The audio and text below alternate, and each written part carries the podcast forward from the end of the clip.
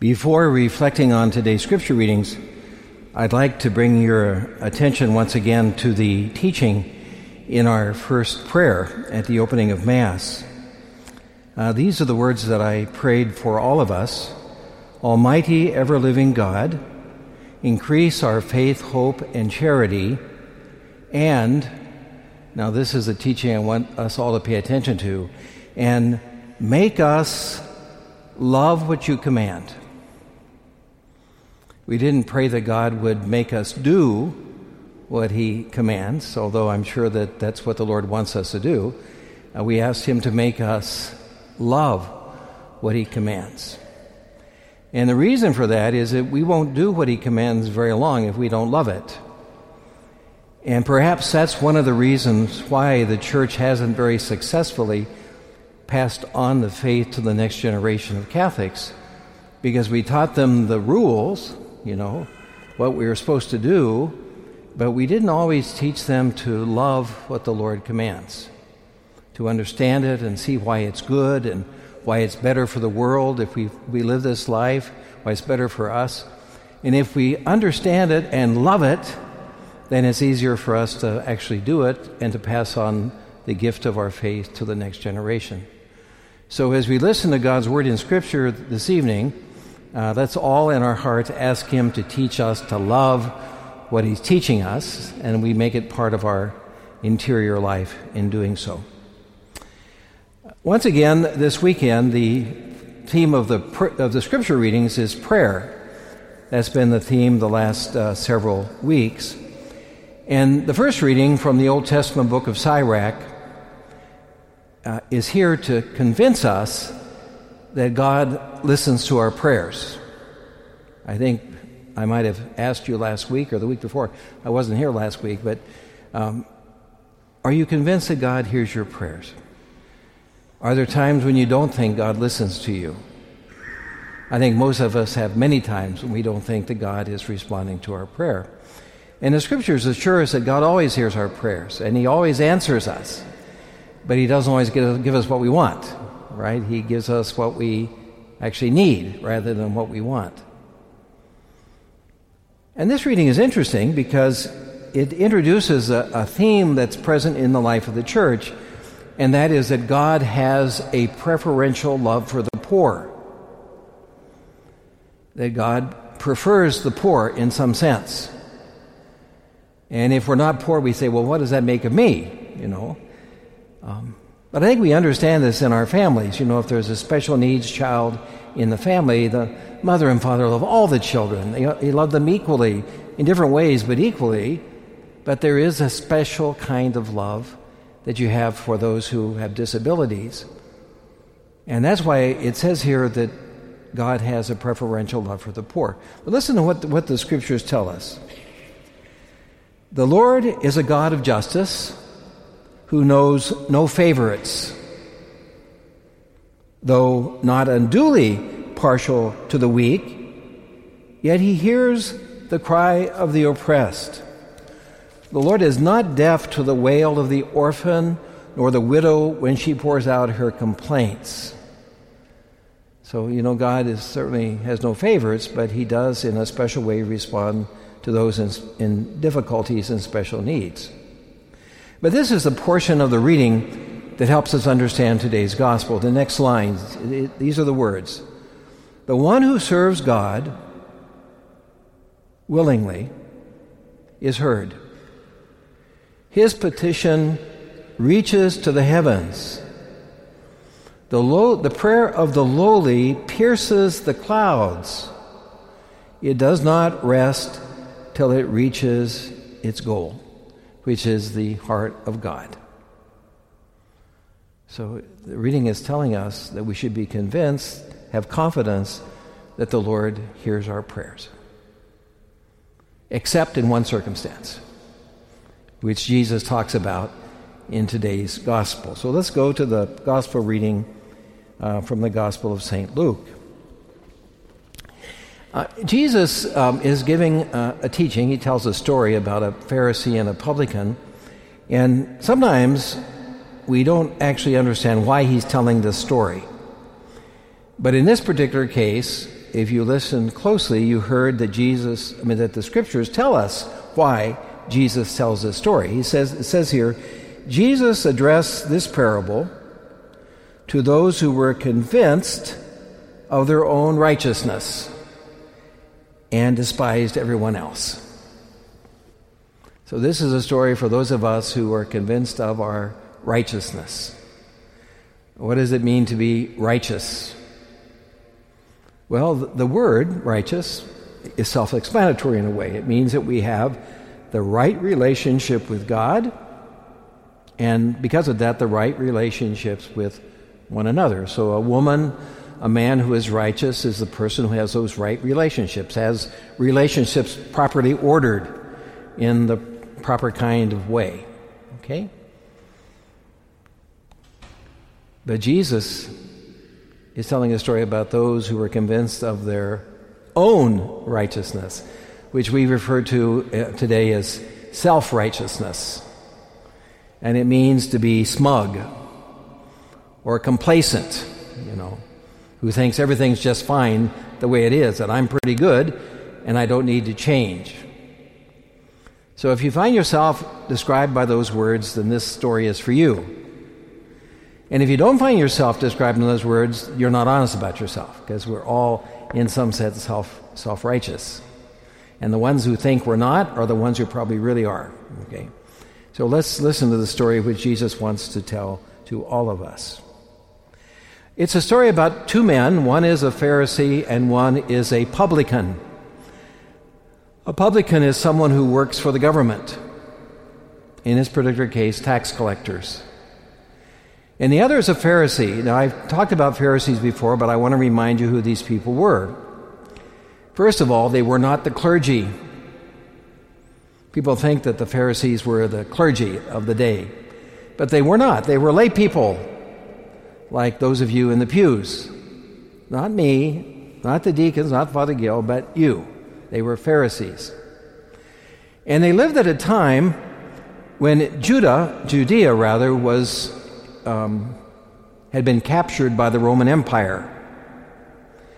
And the Roman Empire was always trying to assimilate the Jews to make them like themselves. And this group of lay people wanted to be resistant to that. They didn't want to be like the Romans. They wanted to be faithful to the law that God had given them, to the Torah. And so they built up customs and practices that would protect that in order that they wouldn't be assimilated. And that's a pretty good thing, right? I mean, the reason why we come together as a community, in some sense, is so that we won't be assimilated by the world around us. That every Sunday we get reinforced uh, as disciples of Jesus, you know, to find protection for the things that we believe. And that's who the Pharisees were. They were good people. Um, oftentimes, Jesus is fighting with them in the Gospels some of them, and he refers to them as hypocrites. A hypocrite is someone who's different on the outside than they are on the inside, who's pretending to be pious and not really pious, for example. But as, for the most part, they were very good people. In fact, St. Paul, before his conversion to Christianity, was a Pharisee. The ones who were really serious about the law. So, this is a story about a Pharisee and about a tax collector, and the tax collectors were collaborators. They worked for the Roman government. They collected taxes. They gave the taxes to the Romans. The Roman Jews had money to send their soldiers and to occupy the country. So they were seen as traitors, really bad people. So this is a story about a really someone who's supposed to be really good and someone who is supposed to be really bad.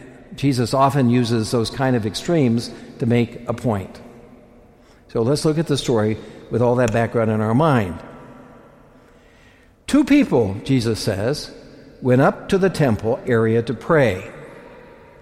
You know, the temple was the central place of prayer in the life of the Jewish people.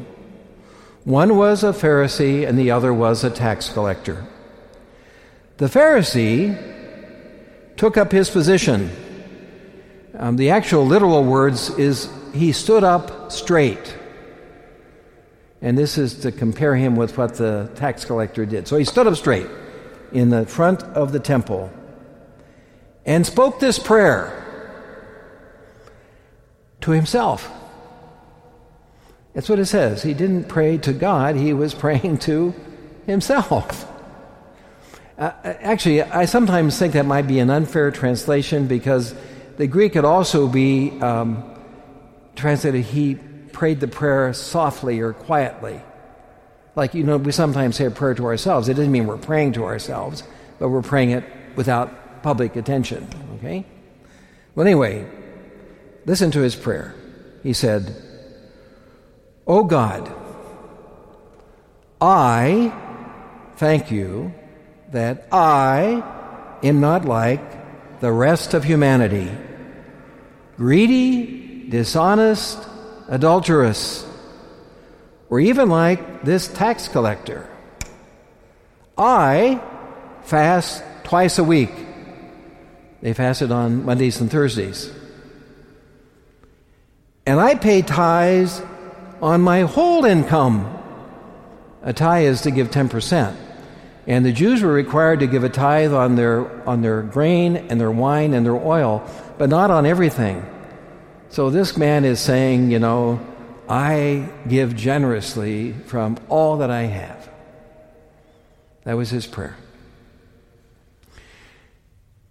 He goes on to tell us, but the tax collector, this man who was a criminal in the eyes of the Jews, stood off at a distance and would not even raise his eyes to heaven.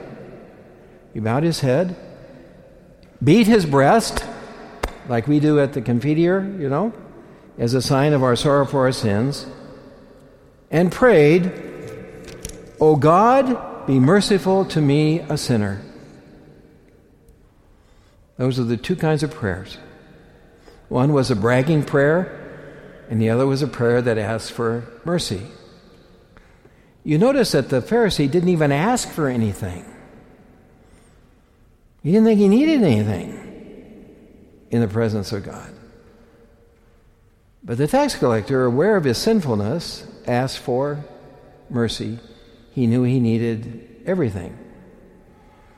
And then in response to this, Jesus says, I tell you, the later, the tax collector, went home justified, which means good in the eyes of God. Not the former. For whoever exalts himself will be humbled, and the one who humbles himself will be exalted. Now, this is the lesson that Jesus wants us, as I mentioned at the beginning, to love and make a part of our lives. So I'm going to talk in four practical points how we might actually do this. Uh, first of all, when we come to church on Sunday, actually every day, what is the first thing we do?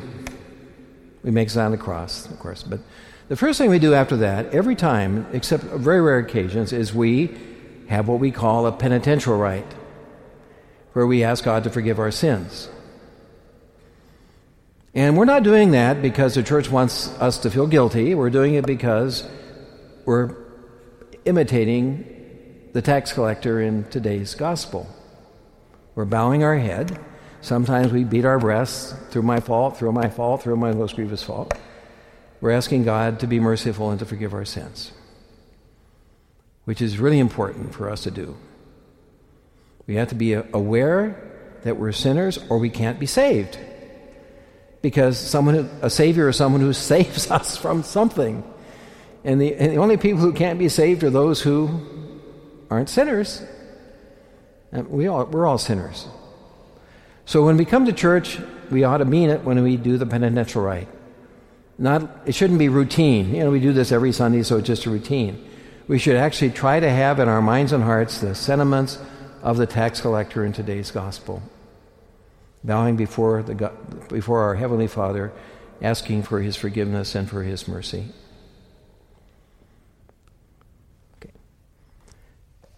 Number two. At the end of this gospel passage, Jesus says, Whoever exalts himself will be humbled, and the one who humbles himself will be exalted. What is humility? You know, many of us have the wrong understanding of humility. We think it means that we debase ourselves and that we don't acknowledge any good that we do. But even if we do good things, we don't take credit for it, but we uh, think negative thoughts about ourselves. And because of that, we, no one really, if we think that way, we don't really want to be humble. But humility is really something quite different. Humility is acknowledging the truth about ourselves and not pretending to be more than we actually are. To be aware that we're sinners in need of salvation is a basic kind of hum- humility. You know, and in the presence of God, all of us here are terrible sinners because we, re- we reject or resist the grace of God day to day in our lives. And humility is just admitting that, not feeling bad about ourselves, but feeling badly about the things that we do and the way we reject the grace of God. I think it was St. Teresa of Avila who said humility is simply the truth. For example, if uh, you're beautiful and you say to other people, No, I'm not beautiful, I'm ugly, that's not the truth, right? But if you're humble, you know that your beauty didn't come from the makeup you put on this morning, but came from God, really. Because we don't make our beauty, we don't make our faces. If you're a great athlete, did you make your body? You might have worked out and, and built it capable of doing great athletic things, but you started with something and you didn't create what you started with. That was also a gift that God gave you by way of your parents, you know. If you're successful in business, made a lot of money, um, got, got to be head of the company. How did you do that? Was it just because you're special or because God gave you gifts that you've used to accomplish those goals? in other words, humility is knowing the right relationship between ourselves and God. And then knowing, if you know that, then you have a right relationship with your, your brothers and sisters because you don't see them as inferior, you know, like this Pharisee did. I mean, he, he saw them as detestable. Um, he despised everyone else, Jesus says. If you have the right relationship with God and you know that what you have comes from Him, then you respect your brothers and sisters because what they have also comes from God. And we ought to love and respect what God gives our brothers and sisters as well as what God gives to each of us personally. So, humility ought to be one of the goals of Christian life. We ought to learn to love it. If we know the truth about ourselves, it sets us free. Actually, we don't have to pretend. We don't have to be hypocrites because we're not afraid of the truth. You know, we don't have to hide from ourselves and hide from other people.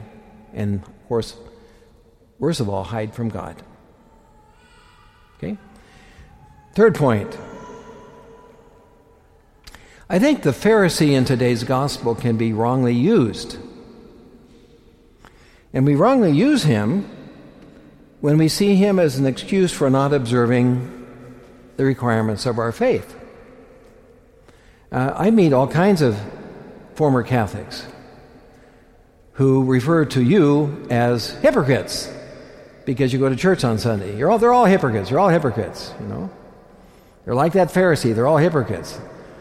Now, Jesus isn't, isn't endorsing sinners in today's gospel. I mean, it's much better to be a humble Pharisee than a humble tax collector. What Jesus is doing here, he's comparing a proud Pharisee with a humble tax collector. And it's better to be a humble tax collector than to be a proud Pharisee. You know? What's wrong isn't righteousness, that's a good thing. What's wrong is self righteousness, where we declare ourselves to be righteous and we think that we're better than everyone else.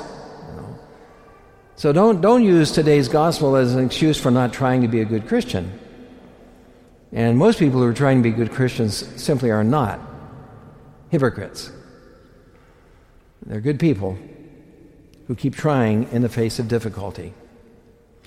And then the fourth practical point is a common saying that we've heard hundreds of times, probably. At least my generation did. I don't know about the younger people here.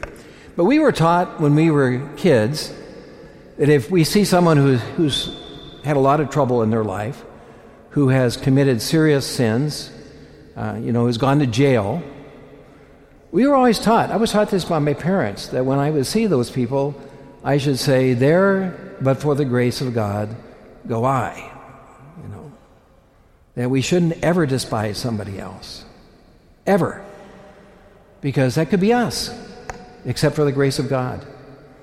And to know that to be true is really important, not just to say it, but to know it to be true.